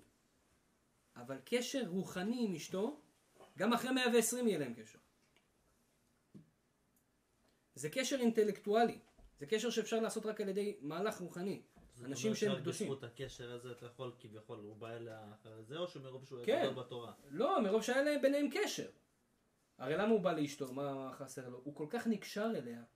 עכשיו, כשאתה נקשר לאשתך, אתה יכול לקשר לה ברמה המעשית, הפיזית, ברמה הרגשית וברמה הנשמתית. רוב העולם קשורים לנשים שלהם, איש לאישה ואישה לבעלה, ברמה הפיזית וברמה הרגשית, אולי. אם הזוגיות שלהם היא טובה. ברמה הרוחנית כמעט אף אחד לא קשור, ואני אגיד לכם גם למה, כי אין להם תורה. ברמה הרוחנית אפשר להתקשר רק על ידי ידיעות, כן? וסודות הנשמה, שאתה מבין מה זה נשמה. כשאדם מבין מה זה הנשמה, אני קשור לאשתי, מה זה? לא לגוף שלה, לנשמה שלה. מה זה הנשמה שלה? קודם כל צריך להבין מה זה נשמה, ואז להתקשר למה. למה שנקרא נשמה. הוא היה קשור אליה ככה שגם אחרי 120 היה מגיע אליה. ודבר שני, אנחנו לומדים שבן אדם נראה בעולם העליון כמו שהוא נראה בעולם הזה. כי הלבוש שהוא לובש פה, זה הלבוש שהוא ילבש שם. מה זה הלבוש שהוא לובש פה? קודם כל, חכמים אומרים, אדם צריך להתלבש בצורה יפה. בצורה מכובדת. כי מה שאתה תלבש פה, זה גם ישפיע עליך שם. עד כדי כך שכתוב תלמיד חכם שיש לו רבב על בגדו, שיש לו כתם בבגד שלו, חייב מיתה. עוד פעם, זה הגזמה, כביכול. למה? עושה חילול השם. איך אתה מסכים לעצמך, אתה מייצג את הקדוש ברוך הוא, יש לך כתם בבגדים. אבל, לא צריך עכשיו לשפוט אנשים שאנחנו רואים להם כתם בבגדים, יכול להיות שנשפך והוא לא יכול ללכת להחליף. אבל, כן, אבל לא. כן, זה תלמיד חכם. בכל מקרה, אדם צריך לדעת, הבגדים שלי הם מאוד חשובים. אז קודם כל להתלבש כמו שצריך. דבר שני, להתלבש בצורה מכובדת. והכי גבוה, תשימו לב, כל הסיפורים האלה קרו בשבת, וכולם לבשו בגדי שבת. מה הכוונה? הבגדים שיהיה לך בעולם הבא זה בגדים של שבת. מה הכוונה בגדים של שבת? בגד של יום חול יש לו אאורה, אבל בגד של שבת יש לו אקסטרה אאורה. כמו שאמרנו על ציצית, כך זה בגד של שבת, בצורה קצת אחרת. הבגד של שבת, אומרים חכמים, אדם לא ילבש בכל מה שלובש בשבת. בגד של שבת צריך להיות מיוחד לשבת.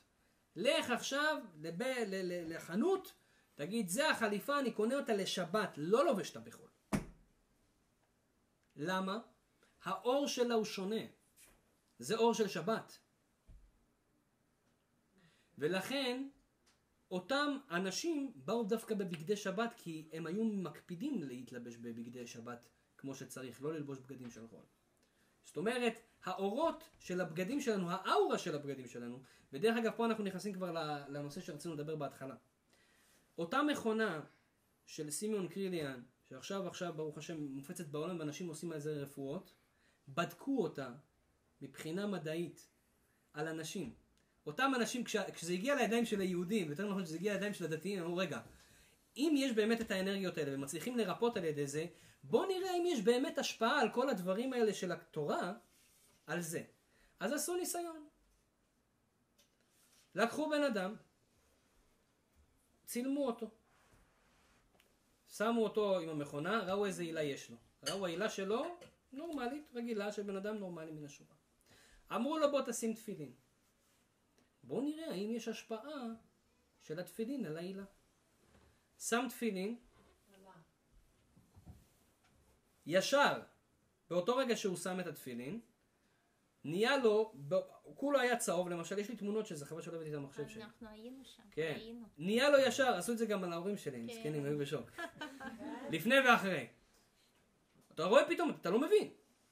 לפני זה היה לי אאורה כזאתי, שמתי תפילין, פתאום נהיה לי סגול פה, כחול כזה תכלת, פתאום נהייתי רוחני כזה, והוא מראה לך ברמות של הרוחניות, איזה רמה רוחנית כבר, סגול זה דבר מה מאוד זה, רוחני. עליך יש את האור הזה? כן. שזה במחשב זה? מראה לך אור? במחשב. לא, לא, עליך. המחשב מקרין את מה שאתה.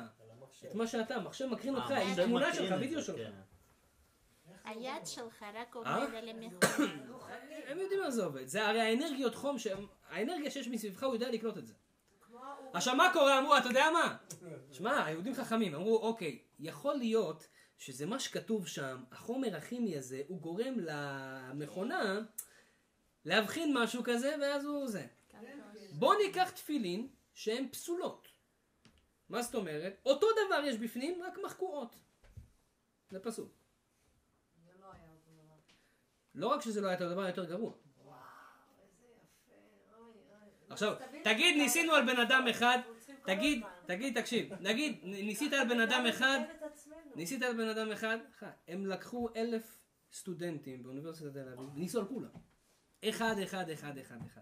יש תמונה של כולם, אחד, אחד, תראו אותו, לפני תפילין, אחרי תפילין. תפילין. עכשיו, הם לא יודעים, תגיד, אולי זה פסיכולוגי, הוא יודע שעכשיו הוא מניח תפילין, אז יהיה לו זה, אז הפסיכולוגיה שלו עושה לו שיהיה לו אהבה.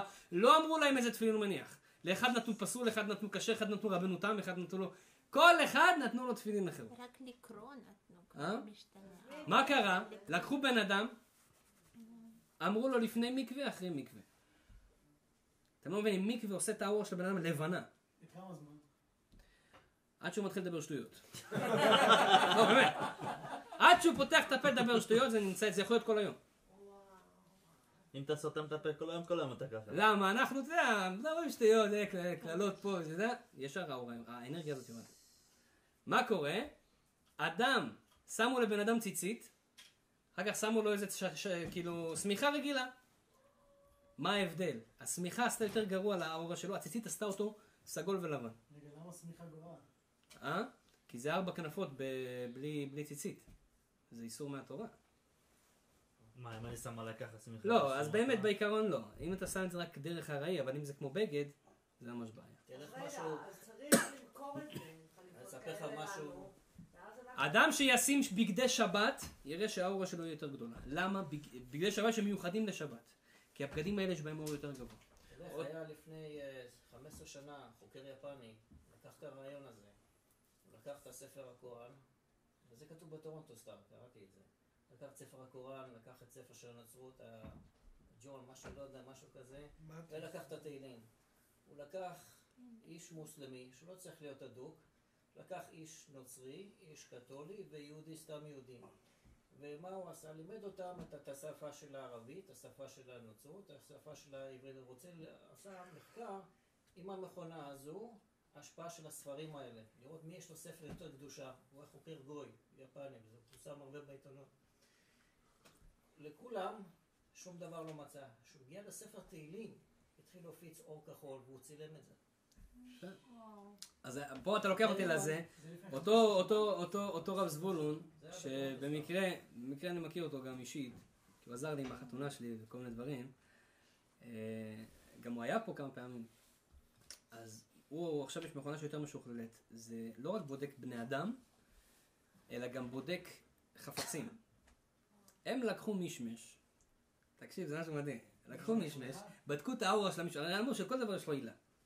בדקו את האורה של המשמש. אורה רגילה, באמת אתה רואה משם את כל הוויטמין, כל העניינים שיש לה, את האנרגיה שיש למשמש. אחלה, טוב, לקחו. בן אדם צדיק וזה, אמרו לו בוא תברך ברכה, תיקח בעסקתך. ברוך אתה השם אלוקים מלך העולם, בורא פרי, העץ. העץ יפה, אתם יודעים. אכל, ושמו בחזרה את המישמיש, העילה שלו פשוט השתנתה ברמות שאי אפשר לתאר. לרוחניות, חבל על הזמן. ברכה, בא לעשות ברכה. אמרו אולי זה רק על מישמישים, לקחו תמרים, לקחו חנבים, לקחו כל מיני, כולם אחד אחד זה עובד. עכשיו מה קורה? אתה רואה, פעם, למה הקדוש ברוך הוא גם עושה את זה עכשיו? פעם בן אדם היה צריך להאמין. היום אדם אומר, תשמע, אם אני לא רואה, זה לא קיים. מכירים את הילד הזה שישב בבית ספר, והמורה אמר, אין אלוקים. למה אין אלוקים? כי כל מה שלא רואים, הוא לא קיים. אז הילד אמר, אמר כבוד המורה, מחילה, אבל אין לך שכל. אומר, למה? כי אני לא רואה את השכל, אז הוא לא קיים. אז מה זה אומר? בטח שזה לא נכון החוק הזה, אבל היום אנחנו כאלה, אנחנו רוצים לראות. אז זה קצת נותן לנו את העניין הזה של הראייה. דרך אגב, אותו בן אדם ניסה, תדעו, זה משהו מדהים. כל מה שדיברנו על העילה של הבן אדם, היא נמצאת אצל הבן אדם כל החיים שלו. אבל 30 יום לפני שהוא נפטר, אומרת הגמרא, ה- הזוהר כותב, שצילו מסתלק מעליו.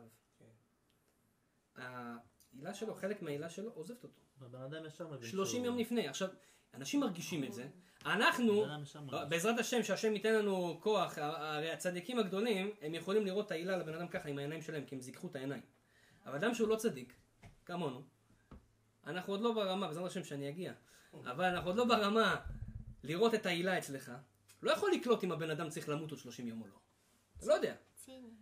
אבל יום אחד אותו, הוא היה בווינה, בקהילה הבוכרית בווינה. הוא אומר, אני עושה לכולם שם, וכולם מתפעלים, ותפילין, וציצית, וכל מיני דברים כאלה, במקווה, הוא לקח ילד שאמר קריאת שמע, וראו איך זה משפיע על ה...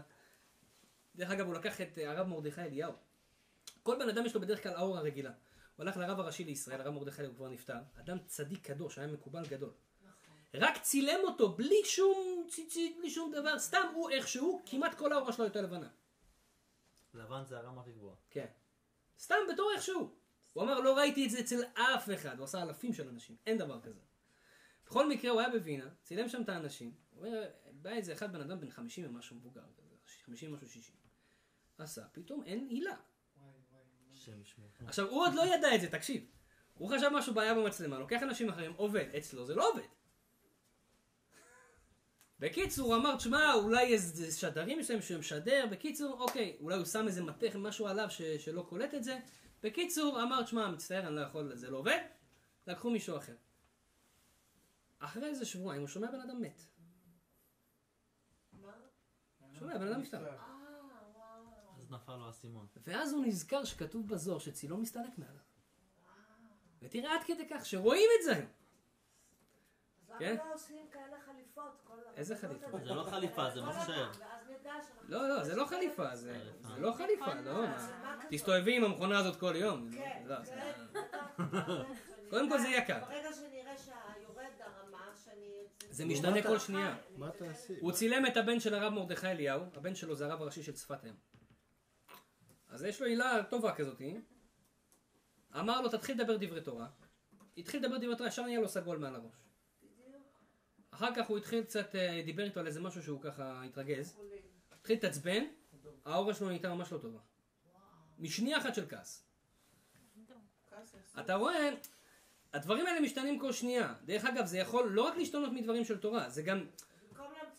אותו, אותו אדם, אותו אדם שהוא בעצם, אה, אותו אדם שהוא היה מומחה של זה בארץ, ראיתי בסרטון, אותו אדם שהיה מומחה של זה בארץ, קוראים לו שלומי סנדק. הוא בעצם, מה עשה? הוא היה חילוני גמור. עד שאותו רב זבולון אמר לו בוא תנסה להניח תפילין בארורה. הוא היה חילוני גמור, היה בהודו שבע שנים.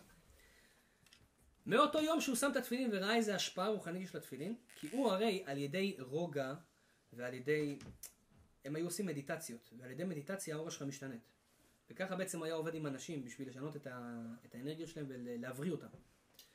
אבל הוא אומר, מה שאני יכול לעשות במדיטציה שעה, שעתיים, בשנייה אחת שבן אדם שם תפילין הגיע לרמה יותר גבוהה. כאילו, אתה יכול גם לשנות את האור שלך על ידי דרכים אחרים, לא רק על ידי זה. פשוט הרבנים בדקו דווקא את העניין הספציפי הזה.